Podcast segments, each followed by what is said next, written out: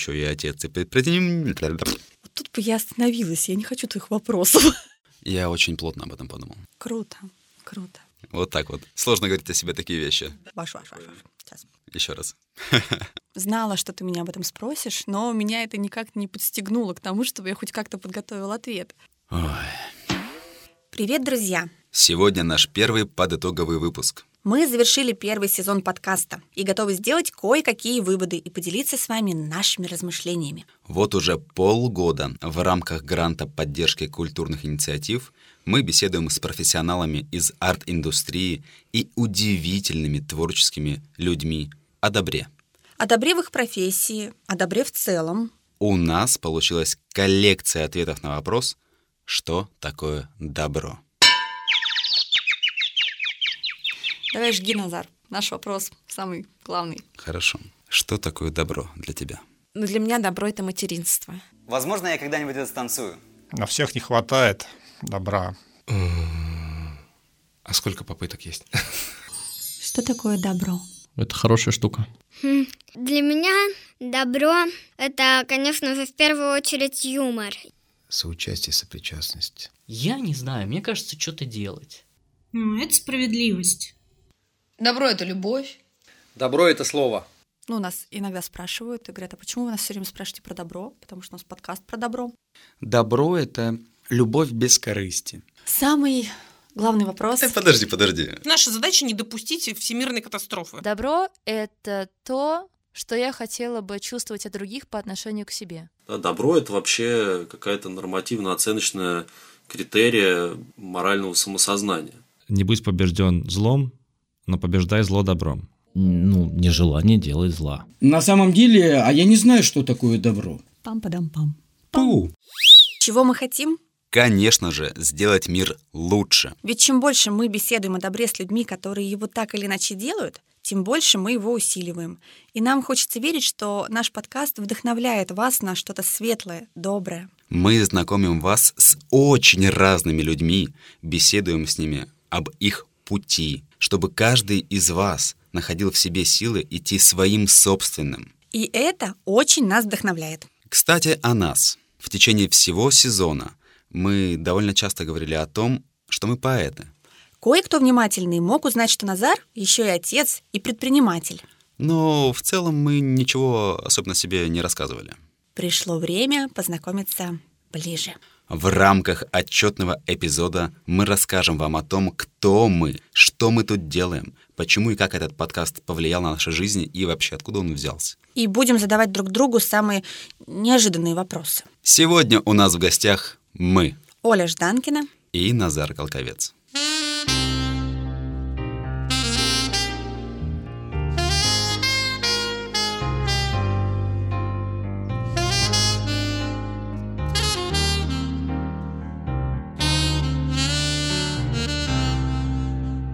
Оль, я считаю, что первое и самое важное, что должны узнать наши слушатели и я, это то, как тебе в голову пришла идея создать подкаст именно с таким названием и с такой миссией про добро арт. Поделись, пожалуйста. А чего это мне? Между прочим, мы оба с тобой придумали, насколько я помню, название, и идею. У меня была идея с тобой писать подкаст. Да, я даже знаю и помню, что это появилось после того, как я прошел курсы радиоведущих. Я тебе рассказал, поделился, но у меня не было понимания того, какой подкаст может быть и вообще, что с этим делать и запускать.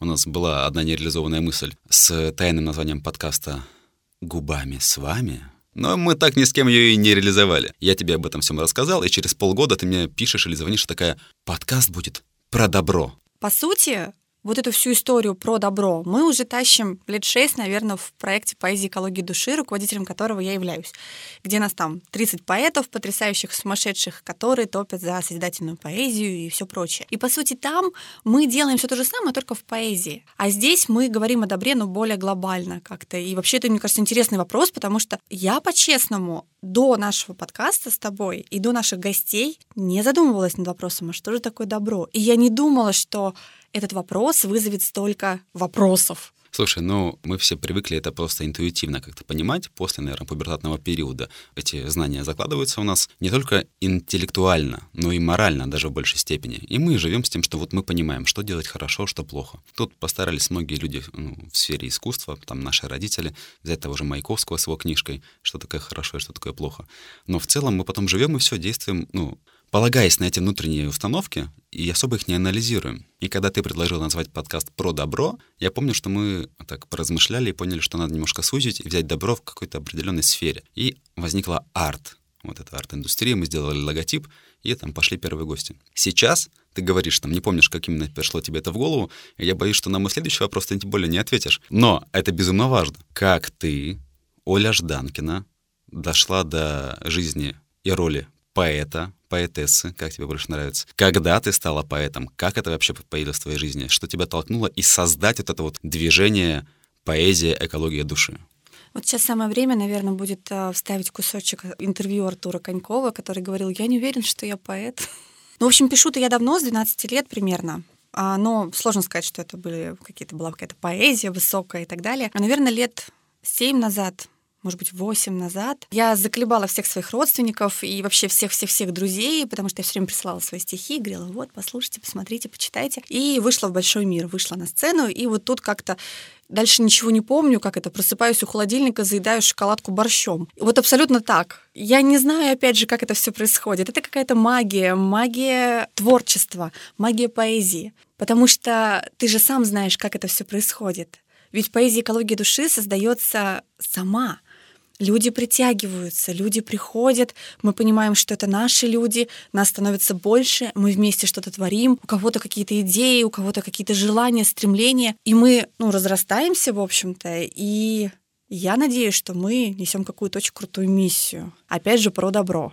Ну, про себя я могу сказать точно. Я помню отчетливо, как в 2017 году я попал вот в вашу экологическую тусовку или экосекту, можно так сказать. И мне было прикольно и интересно, потому что я прошел через несколько питерских открытых микрофонов, различных лид-тусовок, и как-то везде, ну да, интересно, но не мое. Я помню, как я остался с вами, мы делали первые там, концерты, выступления, какие-то проекты, и все, я понял, что мне вот здесь комфортно с этими людьми, мне кайфово. Но это уже был третий год существования проекта. Вот ты была вначале одна, или вас было двое, то есть с чего все зародилось? Я должна была выступать, точнее, у меня должна была быть рубрика на первом экологическом радио «Будь», и нужно было придумать ей название. А я уже хотела тогда что-то про стихи, но поскольку это экологическое радио, я, как всегда, впихнулась, а потом стала думать, а что же с этим делать. На студии звукозаписи, на самом деле, мы с девочкой разговаривали, она говорит, это экология души, очень красивое название такое вот было бы. Я говорю, вообще, да, супер, поэзия, экология души. Все, появилось название рубрики, а дальше мы выступали в Яблоневом саду с Лешей Нижним, Женей Удальцовой, Стас Логиновский. А, еще молодой человек был Леша, которого я случайно в переходе встретила, просто вот я бежала в метро, думаю, так, мне нужно делать какую-то э, для конкурса мелодикламацию, мне не подобрать музыку, что делать. И вдруг парень играет на, на глюкофоне, да, только он такой здоровенный. Это я Ханк. Такая, да, да, на Ханке. Я думаю, что за неведомая штука, что за сладкий звук, боже мой. Я пробежала мимо, потом думаю, так, Оля, соберись, тряпка, иди знакомиться. В общем, я познакомилась. Ему почему-то тоже все это стало интересно. Мы выступили в этой, на, на конкурсе мелодикламации, чего-то мы там с ним заняли даже. И у нас появился вот этот фестиваль яблоневый сад. И, собственно говоря, с этого все началось. Мы стали с Удальцовой с Женей как-то. Она говорит, а давай мы, ну, пускай это будет уже проект, пускай будет вот это название, не нужно этого стесняться. Мне было как-то неловко, думаю, ну что я, куда я ребят зову, к чему мы придем, непонятно. Ну и все, и потихонечку пошло-поехало. В таком случае большой привет Жене Удальцовой. Да. Ну и вообще всем тем, кто был у истоков этого замечательного движения «Экология души». Спасибо. Назар, у меня вопрос, давай сначала тогда про тебя как про человека, потому что мы уже поняли, что ты такой радиоведущий, предприниматель, отец, поэт. Расскажи подробнее, расскажи, в каком порядке ты себя видишь во всех вот этих вот э, сферах твоей жизни, что для тебя важно, кто ты? Ты прям глубоко решила копнуть. Сразу вспомнился сериал с Дмитрием Нагиевым, где он играл этого физрука, и в конце третьего сезона там весь третий сезон был такой с философской нотки. Он начался первая серия о том, что кто ты, его спрашивает его друг сокамерник. И в конце он, он, он пытался все сказать, что я там бывший бандос, я там что-то там свое имя, фамилию говорил, говорил в каких-то своих ролях тоже. И его друг философ, он каждый раз типа, это не ты, там это одно, это второе, третье. И в конце сериала он говорит просто «Я Фома». И вот это вот я могу сказать про себя также. Я Назар. Назар Колковец. И в этом имени фамилии, не псевдонима, вот я использую Назаритянин. Это мне там друг в общаге когда-то придумал, и мне понравилось. Удобно использовать, это часто бывает незанятый логин во всяких там соцсетях. И это все вместе. Я не могу сказать, что я в первую очередь поэт, или что я в первую очередь отец, или в первую очередь муж. Социальных ролей масса. Я также и отец, там, и муж, и сын, и брат, и много всего, и друг кому-то, кому-то, может быть, там, наоборот, ненавистный чем-то, неприятный человек. Но это все лишь детальки пазла общего и целой картины. Понятно, что я одновременно и одновременно, да, нахожусь и тем, и другим, и пятым, и десятым в разной степени от данного момента и события, действия. Поэтому я просто человек, который старается делать то, что ему нравится, и чтобы это не вредило другим, а наоборот помогало. Скажи, пожалуйста, как ты считаешь, великая ли миссия нашего с тобой подкаста для тебя лично? Какая она вообще, эта миссия? Я тебе скажу честно, что сначала я отнесся скептически, потому что добро — это вещь, которая не продается. Добро — это вещь, которая пользуется вообще малым спросом. Люди не встанут гуглить вот так вот. Кто захочет послушать подкаст или какую-то там радиопередачу или даже просто, что сейчас все гуглят? Там стендап, поржать, психологов разобраться со своими проблемами. Гуглят новости, потому что интересно, что же происходит в мире, стране, городе и так далее. Музыку, чтобы просто отвлечься, расслабиться. Но вопросы добра и зла, казалось бы, у каждого вот фундаментально разобраны, уже построены. Что там разбираться-то? Все понятно. А оказывается, нет. И я только, когда мы начали работать, начали, и слыша разные ответы наших гостей, погружаясь сам в эту всю проблематику и анализируя, пришел к выводу, что это намного глубже, чем мне казалось поначалу. Так что спасибо тебе большое за инициативу.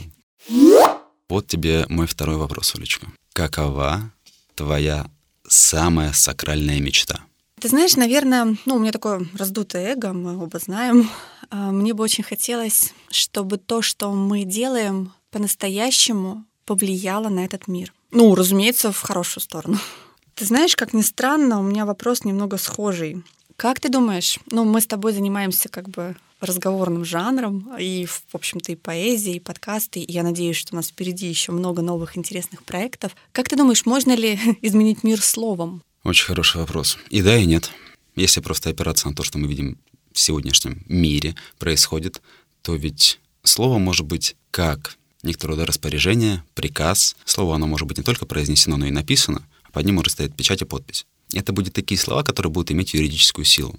И они что-то изменят. А это вызовет цепную реакцию. Эффект домино и бабочка, и, ну, и всего чего угодно. И такое слово, оно точно изменит мир, просто потому что оно изначально будет иметь силу, пускай юридическую. Это раз. Два. Есть много слов, которые через культуру и искусство влияют на людей. На людей, ну, в первую очередь, общей языковой группы. Потом на людей, которым эти слова будут переведены, если мы говорим о литературе, о музыке, как угодно. И я уверен, что эти все слова, песни, книги, фильмы, все что угодно, они влияют на каждого человека, который их потребляет.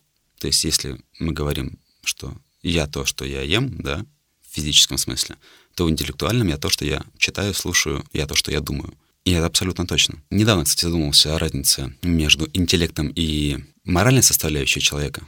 Ну, то есть есть большая разница, да? Человек может быть культурно обогащен, но морально не столь высок, сколь сильно развит его интеллект. И наоборот, человек может быть вообще особо не образован, но совершенно четко и классно понимает, что такое добро, там, зло, и что правильно, что неправильно делать по отношению там, к себе и окружающим. Я просто искренне надеюсь, что наш подкаст сможет принести добро, показать, что оно бывает разное, но по большому счету оно всегда едино, едино своей сутью. Оно, анализируя ответы всех наших гостей, заключается в хорошем отношении к окружающим, вне причинения зла и... И в любви.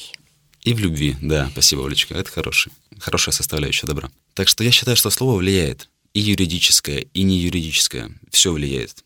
Теперь мой вопрос к тебе из э, сослагательного наклонения, которое мы иногда задавали нашим гостям. Что бы ты, Олечка, предпринимала и делала, окажись ты министром образования? Образование? Образование. Ты издеваешься.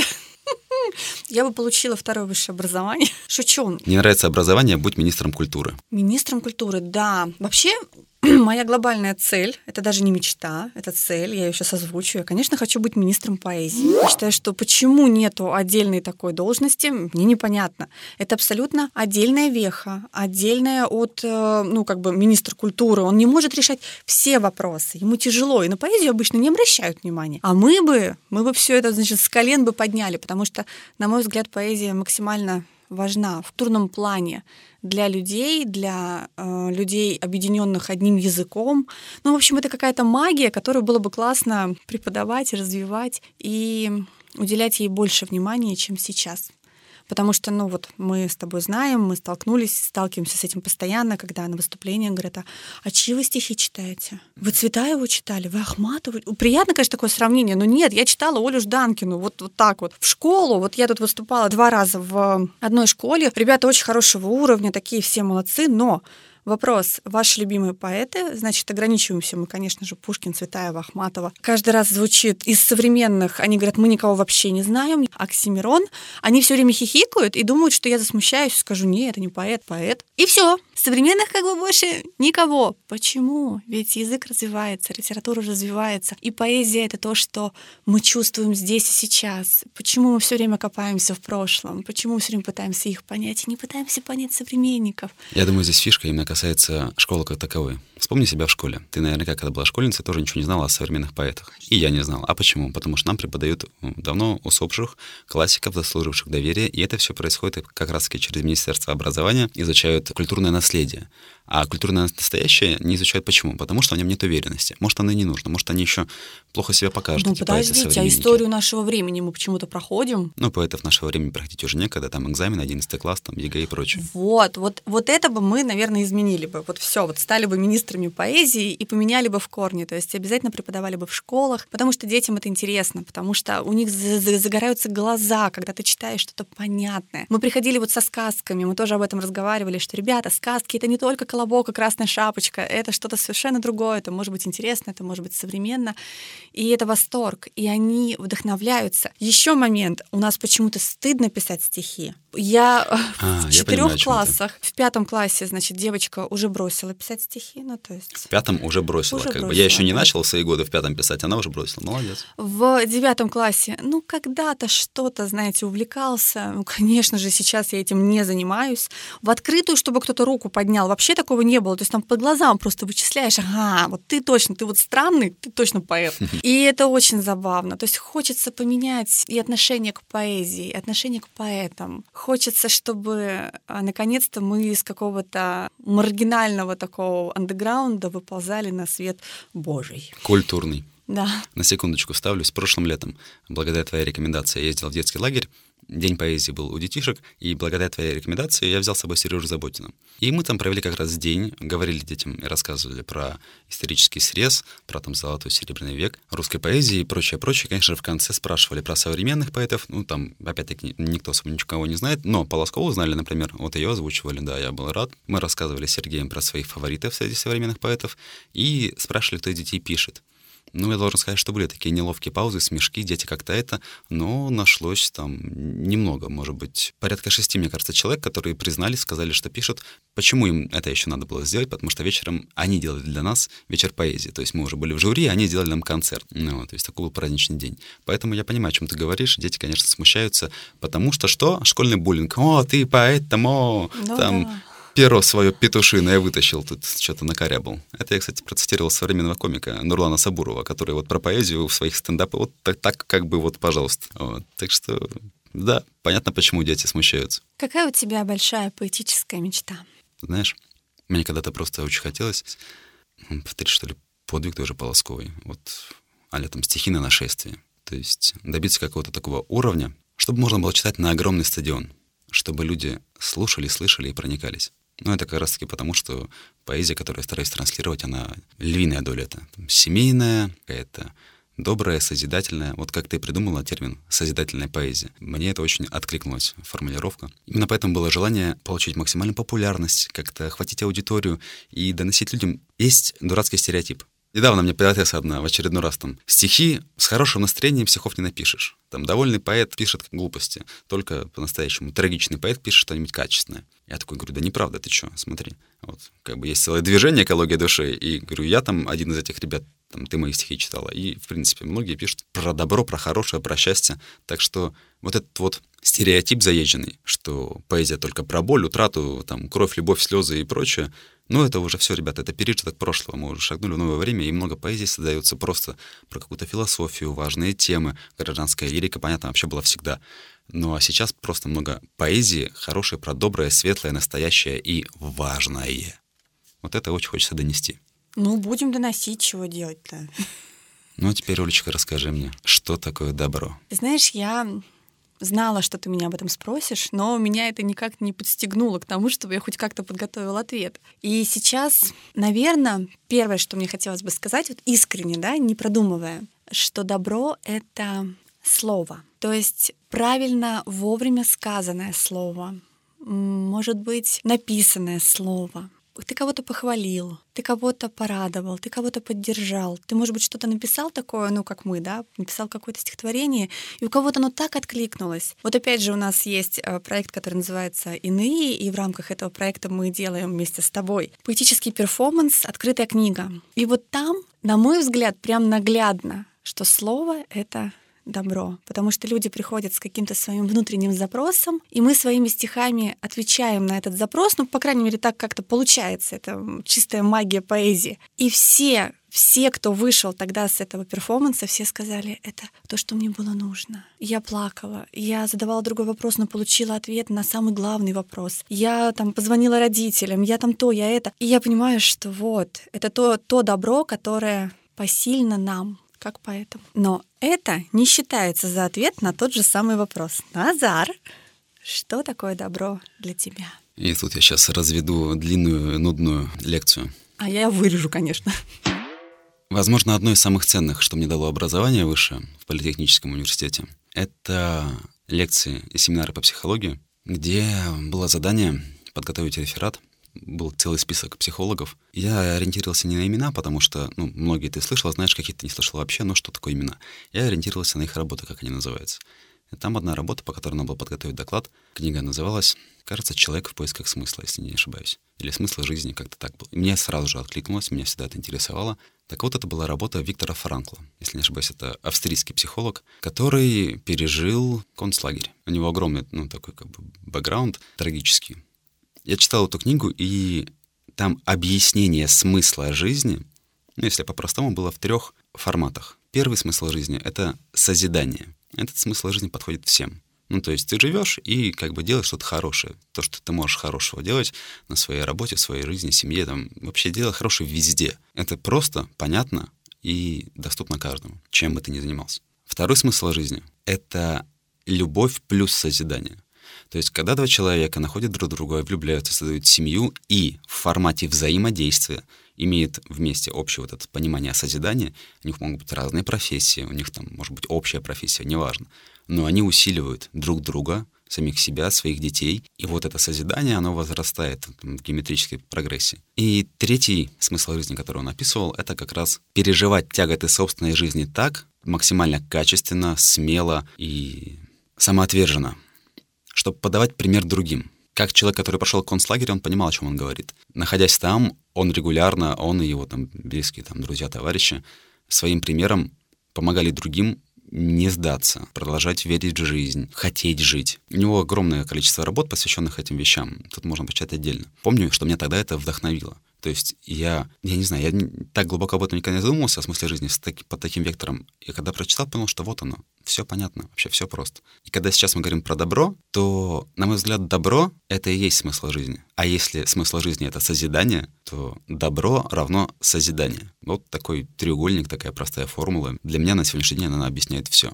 Круто, круто. А сейчас немножко количественных и качественных показателей работы нашего подкаста. Остапа понесло. 12 эпизодов подкаста смонтированы в видеоверсию подкаста с переводом на русский жестовый язык и размещены на видеохостингах. 23 представителя творческих профессий приняли участие в записи подкастов.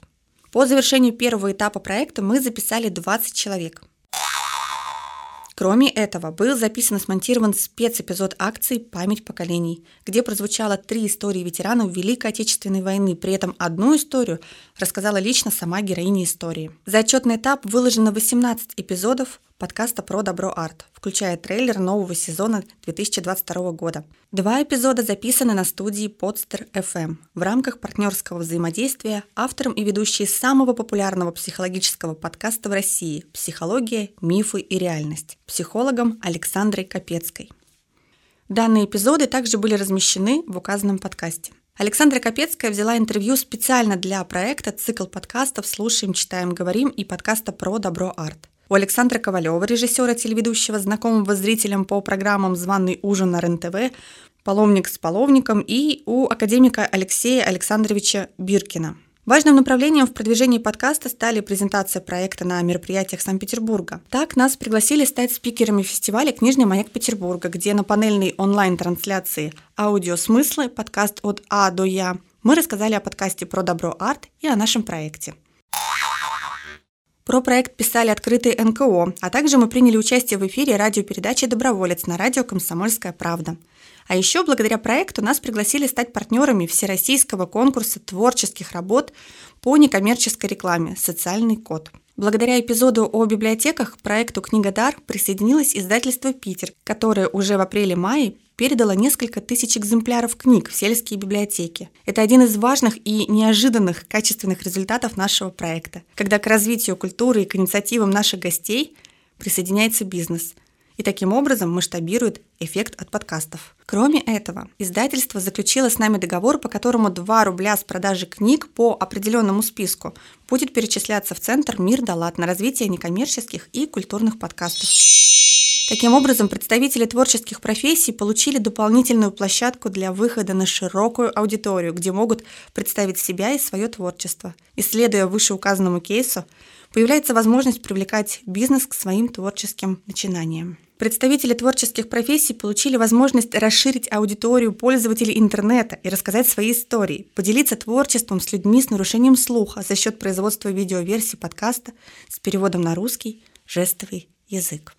Ну, что мы можем сказать? Что, тем не менее, поиски продолжаются, ответы на вопрос, что такое добро. И мы еще как минимум полгода будем приглашать самых удивительных, самых разных и самых добрых людей к нам в студию и будем беседовать с ними о добре, чтобы его делать больше, сильнее, ярче.